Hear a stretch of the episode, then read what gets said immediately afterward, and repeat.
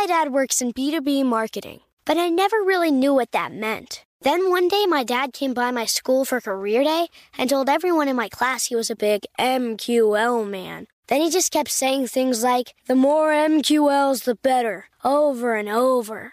My friends still laugh at me to this day. I think it means marketing qualified lead. One thing's for sure I'll be known as the MQL man's kid for the rest of my days. Why couldn't you just be a fireman or a lawyer? Why? You ruined my life, Dad. Not everyone gets B2B, but LinkedIn has the people who do. And with ads on LinkedIn, you'll be able to reach people based on job title, industry, likelihood to buy, and more. Start converting your B2B audience into high quality leads today. We'll even give you a $100 credit on your next ad campaign. Go to linkedin.com slash customer to claim your credit. That's linkedin.com slash customer. Terms and conditions apply. LinkedIn, the place to be, to be.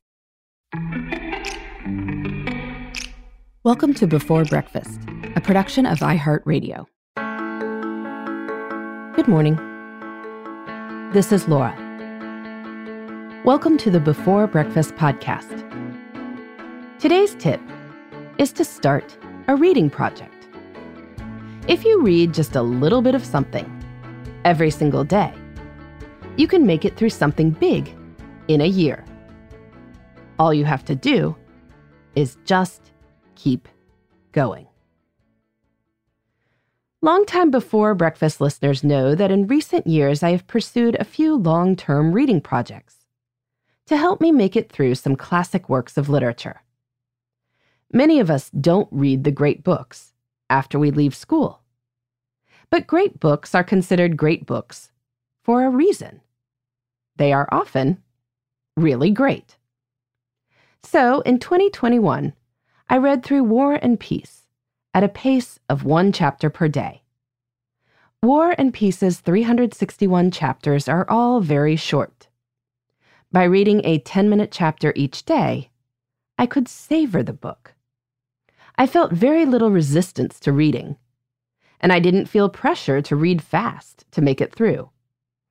There were a few slow moments, but in general, I loved this tale of Pierre and Natasha, and Prince Andrei, set against the backdrop of Napoleon's invasion of a Russia that was slowly lurching toward modernity.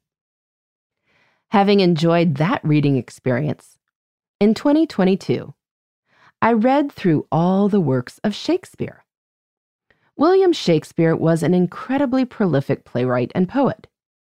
Even so, his lifetime sum of plays and poems all fit in a 1,024 page anthology. Doing the math, I figured that was about three pages a day, spread over 365 days. So, at that pace, I read through Twelfth Night, and Macbeth, and Romeo and Juliet, and Midsummer Night's Dream, and all the other famous plays, and the not so famous ones too. Reading all the works of Shakespeare only took me about 15 minutes a day. And honestly, that is a fascinating number to think about.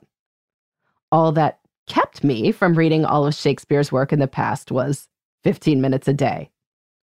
It turned out to be a very doable project. And now I have done it. And I'm really glad I did. This year, I plan to read through all the works of Jane Austen. The six well known novels, to be sure, but also her juvenilia, and the half completed works from the end of her life. By reading her work in its entirety, at a very slow, doable pace, I hope to get to know this author, whose works have stood the test of time. If any of this sounds appealing to you, then now is a great time to start your own reading project think about what might be worth reading at a slow pace over a long period of time. My criteria is that it be doable in a few minutes a day, spread over a year, and be worth doing. That is, the person's work needs to be the sort of thing that classes are taught about. Worth doing is subjective, to be sure, but I think the few minutes a day is a wise move If you bite off too ambitious a project, say reading War and Peace in two weeks, you will probably fall behind. You will have a busy day, or you'll get stopped by a slow part of the story. Let's just say that the whole Freemason plot part sidelines a lot of folks, and you won't pick it back up. A few minutes a day, on the other hand, won't inspire much resistance. Even if it is a boring part of the story or an annoying part, it is only a few minutes. Even if it is a busy day, it is only a few minutes. You can do it. And since you can do it, you stand a better chance of actually doing it. So consider whether there is a book or an author you have always wanted to read. Could you make a reading project out of it? What would happen if you spread the reading out over a year? How much would you need to read each day? Does that sound feasible?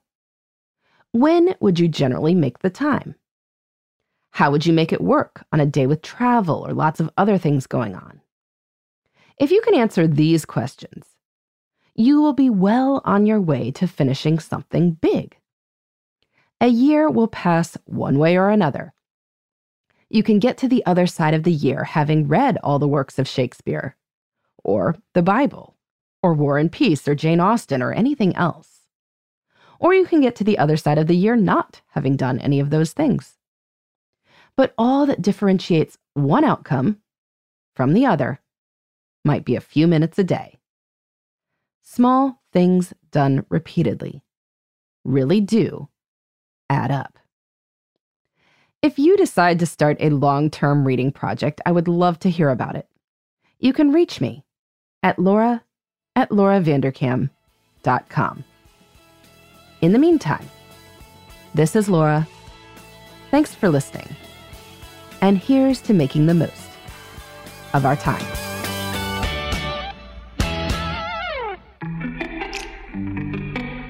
Hey, everybody. I'd love to hear from you. You can send me your tips, your questions, or anything else.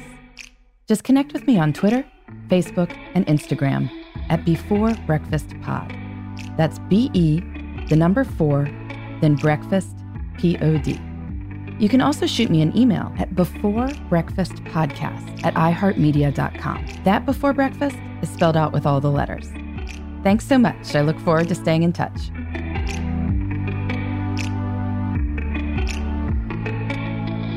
Before Breakfast is a production of iHeartRadio. For more podcasts from iHeartRadio, visit the iHeartRadio app, Apple Podcasts, or wherever you listen to your favorite shows.